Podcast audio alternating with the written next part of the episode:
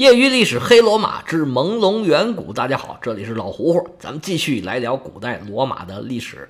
但是已经不是继续了，因为上期就没聊罗马历史，一直说红酒来着。老胡胡，我干这一行啊，已经有十几年了。如果要讲啊，我可以出一个单独的系列，专门讲红酒，应该没问题。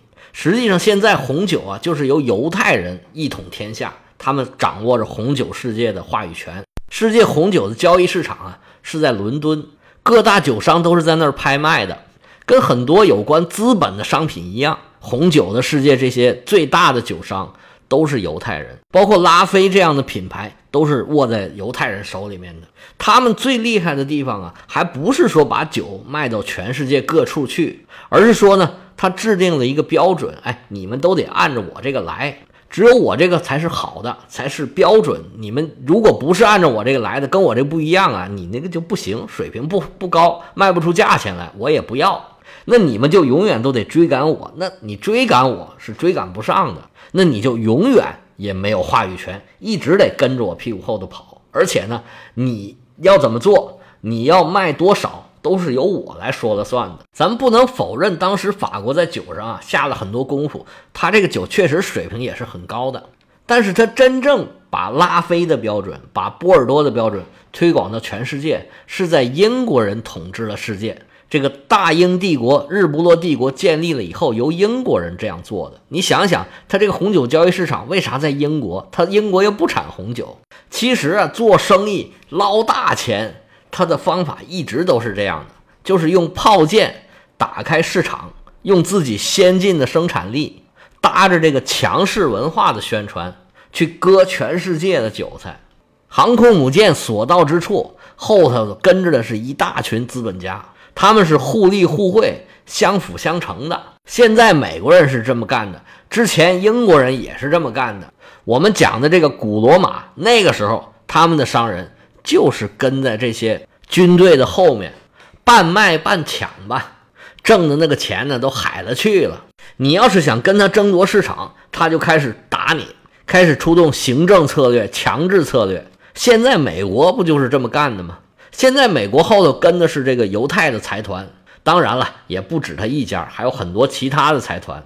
当时罗马人身后跟着的。也有很多其他民族的，你像希腊人呢、腓尼基人呢，还有犹太人，这些传统上就是做生意的民族。最早的红葡萄酒呢，希腊人应该是比较早的，或者说希腊人发达的比较早，他把自己的酒推广的也比较早。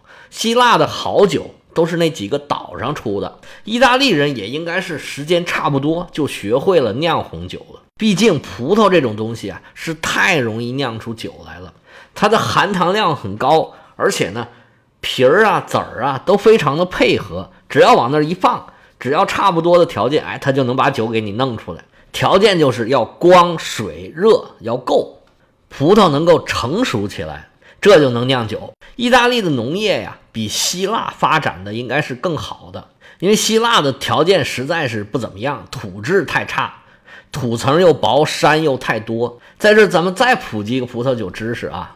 最好的酒庄，它那个葡萄园啊，都是在山坡上的，并不是土壤越肥沃、水越多、光照越强啊，这你生产的葡萄就更适合酿酒。不是的，酿高品质的葡萄酒啊，它需要皮儿更厚。如果那个葡萄果肉太多，皮儿太薄，这个葡萄品质也不行，酿出来的酒啊，单宁它不够丰富，喝起来啊没有意思，不能久藏，变化太少。纯纯是把葡萄里面的糖变成酒精啊，这个不够，要做的够复杂才有意思。但是山顶上呢，那土层太薄了也不行，还是要有一定的糖分。那皮儿太厚，籽儿太多呀，那个口感就太涩了。所以下边也不行，上边也不行，哎，就是山腰这一块是最好的。像刚才我说的这种知识，人什么时候认识到的，好像也不太清楚。不过罗马人呢，倒是很早就能做出葡萄酒来了。最开始做葡萄酒的目的不是说做葡萄酒啊，基本上所有酒的目的，基本上都是宗教活动时候用。可能人刚刚开始认识酒精的时候啊，就觉得这个东西呢跟神是有一定关系的，因为大家喝醉了，醉么咕咚的，觉得哎就跟神有点接近了，所以很多权力和能力其实都聚集在这个神职人员手里。罗马人对于酒这个东西啊，一直是处于一种很纠结的状态。拉丁姆地区是盛产葡萄，他们能生产出葡萄和酒啊，是很让隔壁的一些地区非常羡慕的一件事儿。尤其是凯尔特人，也就是那个高卢人呢，对于这种这么漂亮的植物、这么漂亮的水果，能生产出这么漂亮的酒啊，那简直是羡慕的不得了。那罗马人如果能生产出来，可以很容易的就给卖出去。但是罗马呢，从始至终都有这种禁止奢侈的法律，到后来呢，就是形同虚设了。不过早期他们禁止奢侈啊，还是禁止的很厉害的。那酒这个东西首当其冲就是要被禁的。人类对于酒这个东西啊，一直处于非常矛盾的状态。谁都知道喝酒喝多了不好，但是你看看这个饭店呢、酒馆啊，成天消耗的酒有多少？人喝完了酒啊，各种原形毕露。借酒撒疯的、胡说八道的各种啊，丑态百出。至于喝醉了酒随地呕吐啊、随地大小便的这种，哎呀，就更别提了。所以很多人对于酒这个东西深恶痛绝。而且呢，它酿酒是需要消耗社会资源的。有很多酒呢是粮食酿的，就算是水果酿的，你不是也要种地吗？你不是也要占用耕地吗？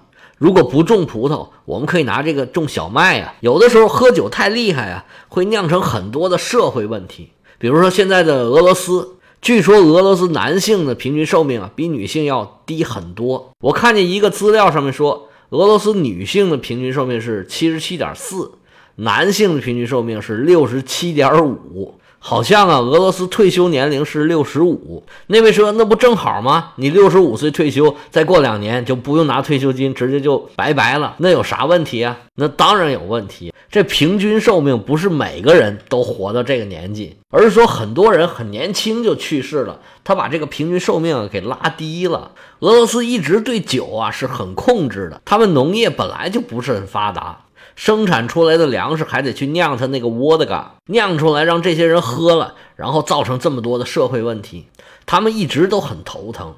其实很多国家都有这些问题，像俄罗斯啊跟美国呀都实行过很严厉的禁酒令，但是效果都非常的差。俄罗斯啊恨不得就是因为禁酒才引发了十月革命，当然不是绝对的了，也是其中一个因素。美国二十年代的禁酒令，那个时候咱们在很多电影里面都看过。实行禁酒令啊，黑酒泛滥，很多黑社会啊，借这个机会大发横财，引发了更多的社会问题。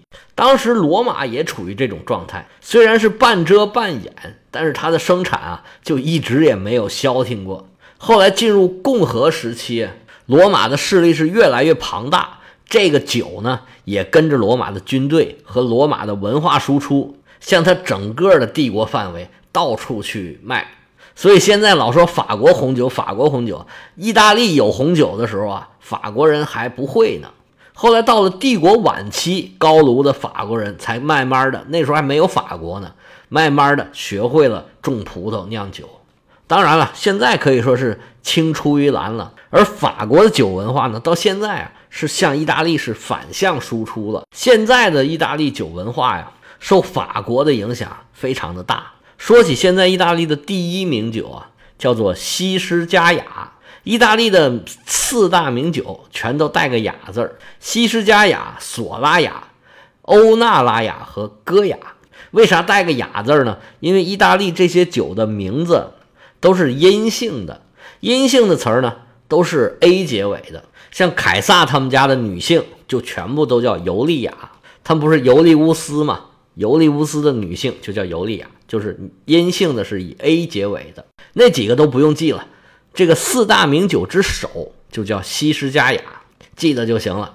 这个西施佳雅呀，并不是酒庄的名字，这个酒庄呢叫做圣圭托酒庄。它有一块山坡地，上面呢有很多小碎石头，这块地呢就被叫做西施佳雅。这个西施佳雅在意大利语里面读作 Sassigaia，就是小石头块儿的意思。它指的是这块坡地，它这个产区应该是最小的产区了，比酒庄还要小。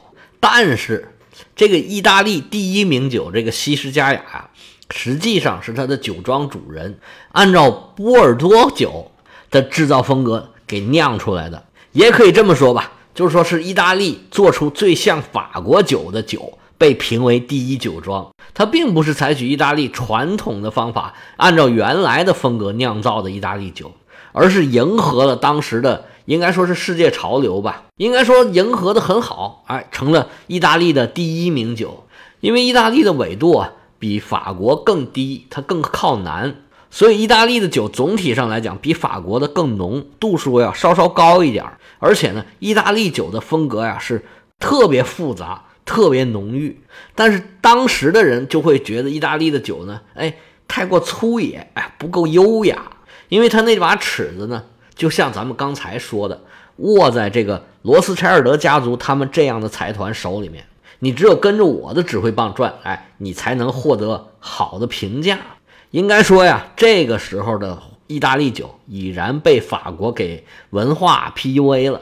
就是被反向输出了，而现在最好的红葡萄酒产区在意大利呢，已经不是拉丁姆地区了，是托斯卡纳地区，就是之前咱们曾经讲的这个埃特鲁里亚人之前居住的这些地区，就是现在以佛罗伦萨为中心的这块地区。说到意大利红酒，咱们可以再记一个词儿，叫做桑娇维塞，这是中文，意大利语读作 Sangiovese，这是意大利最传统的葡萄品种。很多传统的意大利葡萄葡萄酒都是以桑娇维塞为主酿造的，但是随着法国红酒的标准逐渐普及起来啊，桑娇维塞啊，很多人都已经不怎么用它来做主要的原料了。比如说啊，西施佳雅的主要原料就是赤霞珠。赤霞珠配上品丽珠，这是两个其他的葡萄品种，这就是标准的波尔多风格。如果罗马人知道现在意大利是这个状态，那肯定是闻者伤心，听者流泪啊！你们这帮不争气的子孙，啊现在怎么成这样了？啊，行了，红酒就讲到这儿吧。哎，已经讲的太多了。下一个农产品啊是橄榄。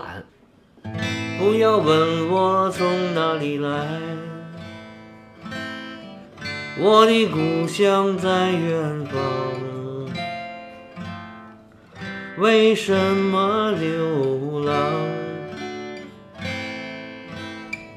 流浪远方，流浪。这首歌我相信每个人都听过，《橄榄树》。三毛作词，李泰祥作曲，原唱啊，大名鼎鼎齐豫，是一首脍炙人口的经典曲目。我们说的这个橄榄，就是齐豫在歌里面唱的，三毛在词儿里面写的这个橄榄。它跟我们中国人一般说的这个橄榄果，其实啊不是同一种植物。我们中国产的这个橄榄啊，青橄榄。尤其像潮汕人很喜欢吃这个东西，大家去潮汕地区啊，经常会碰到一种特产，就是橄榄菜，也有各种腌制的橄榄，还有那种小吃，所谓的画皮榄，不是《聊斋》那个画皮啊，是变化的化那个化。这橄榄果没有经过腌制，它是不好吃的，在嘴里含着，嚼起来又酸又涩。不过呢，它有一种独特的清香的那个味道，可能吃完这个吃别的东西会更好吃。然后把它腌制之后呢，加上各种调料啊，它会有一种很独特的风味儿。但是中国产的青橄榄跟地中海周边种植的这些油橄榄啊，根本就不是同一种植物。我们中国的这橄榄呢，中文的学名就叫橄榄，它是属于橄榄科的。但是那个榨橄榄油的橄榄啊，中文的学名应该叫木犀榄，它跟橄榄呢是一个科的，呃，一个木的，但不是一个科，属于木犀科，只是因为它们果实比较像。那么这个油橄榄传到中国的时候，就被称为油橄榄。那顺便呢，就都叫到一块儿去了。我们中国的这橄榄呢，是可以生吃的，而油橄榄呢，它有油果两用的橄榄，也有专门用榨油的橄榄。那榨油的橄榄一般都不吃。这个橄榄树里面写的橄榄，就是西方的这个橄榄，因为三毛的男朋友当时是在西班牙嘛，那西班牙就有这个橄榄树。那橄榄油的产量也很大。橄榄作为一种经济作物，在整个地中海沿岸都是非常重要的。因为你不管哪儿啊，这人吃饭呢，他就得吃油啊。没有油，他做东西就不好吃，它不香啊。跟葡萄酒一样啊，这橄榄油啊，因为它太重要了。那么在罗马呀、希腊呀这些文化里面，他们都被神化了。那葡萄啊，关于酿酒啊、采摘呀，都有很多的禁忌，有很多的讲究。而且每年呢。祭祀的仪式，什么开始酿酒的仪式，或者说开那个酒坛子的仪式，啊这都是由最高的大祭司来主持的。橄榄也一样，非常神圣。罗马的橄榄呢，是从希腊传过来的，或者不是罗马了，是意大利的橄榄，是从希腊传过来的，也很多神话呢一起传过来了。大家都知道，这橄榄枝象征和平啊。我们在西方说的这些橄榄啊，就都是油橄榄的，不是我们中国的橄榄。象征和平的这个橄榄枝是从哪儿来的呢？这是关于大洪水、诺亚方舟圣经里面的神话，说挪亚和他妻子。在方舟里面漂流了四十天以后，在高山上搁浅了。当时诺亚就害怕呀，这大洪水哗哗的，什么时候退呀？他就怎么办呢？放鸟出去。他首先呢就把乌鸦放出去了。乌鸦这夸啦夸啦夸啦飞了半天，哎，最后就啥也没干就回来了。然后啊，他就放了个鸽子。鸽子放一次不行，又放了一次，哎，第二次搁着雕鸽子。叼着一支橄榄枝回来了，这个从此以后，和平鸽橄榄枝就成了和平的象征了。而雅典建成呢，也有一个很神奇的传说，跟这个橄榄树啊有点关系。话说当初雅典建成的时候，希腊的智慧女神和女战神雅典娜，还有啊海神波塞冬都看中了雅典，都想当雅典的保护神。俩人争持不下，不是俩人，俩神争持不下，于是啊。众神就决定让他们俩比赛一下，看谁能对雅典人更有用的东西，那雅典就归谁，谁就可以享受雅典人的供奉，那这块地盘就是他的。那波塞冬一看，那还不容易吗？我是海神呢，还是马神？拿他的三叉戟啊，往地下一插，结果咵，地下就涌出来那个海水，从这个海水泉里面啊，咵啦咵啦咵啦咵啦，跑出一匹黑色的骏马。这象征什么呢？象征可以给你海上的霸权和战无不胜的能力。波塞冬做完这一番作为，啊，觉得自己稳操胜券。谁不喜欢打仗打赢呢？谁不喜欢霸权呢？洋洋得意，靠在一边啊，冷眼旁观。轮到了雅典娜这位大美女神，手持自己的长枪往地下一杵，结果这地下当时就滋出来一个橄榄树。这橄榄树啊。象征着丰饶、和平、富裕。波塞冬的战马虽然它有力量，但是代表着战争和悲伤，因为打仗就要死人嘛。于是乎啊，雅典娜得胜，而雅典城呢，就以女神的名字来命名了。所以这个橄榄呢，从此就有了富裕、丰饶还有和平的寓意了。而事实上呢，橄榄的丰收啊，确实。能给人带来财富，因为当时油料作物啊，也就是这么多，并没有别的可以替代的。而人生活啊，又用的特别多，那橄榄丰收了就能卖很多钱，那还不就是财富的象征吗？所以橄榄呢，是一个又神圣又实用的这么一个植物。现在我们这橄榄油用的也很多呀，橄榄油里面油酸含量很高，质量很好，没什么脂肪，是个很健康的食品。现在我们超市里也有卖的。而在罗马呀，这个橄榄油还有一项非常重要的用途，就是洗澡。罗马人洗澡呢，他不光要用水冲，他还得拿这个刮刀啊，从身上往下刮泥。哎，刮完了就痛快了。那你硬刮不行啊，得往上抹点橄榄油。哎，有点油，咵一刮就顺了。而洗完了呢，还得往身上抹橄榄油。这个呢，像健美比赛，现在都还抹橄榄油呢。抹的也不是豆油，也不是花生油，更不是猪油、牛油了，都是橄榄油，看起来倍儿亮，那个肌肉啊、线条啊，哎，都能凸显出来。除了这两样啊，还有一样水果很重要，就是无花果。那时候，也没有什么好吃的，那无花果就是一个很好吃的东西了。无花果也是一个很神圣的，圣经里边说呀，亚当夏娃知善恶之后啊，就用无花果的叶子。盖住身体，这无花果的问题就是它产量很少，所以那个时候古代人真是很可怜，真没什么好吃的。行了，今天时间又差不多了，就讲了几种植物，就讲了好几回。这个农业后面呢还有手工业，我们下回接着说。有对历史感兴趣的朋友，可以加老胡胡的个人微信：l 奥老喝呜呼喝呜呼 y y l s 老胡胡的全拼，业余历史的简拼。我们下次再见。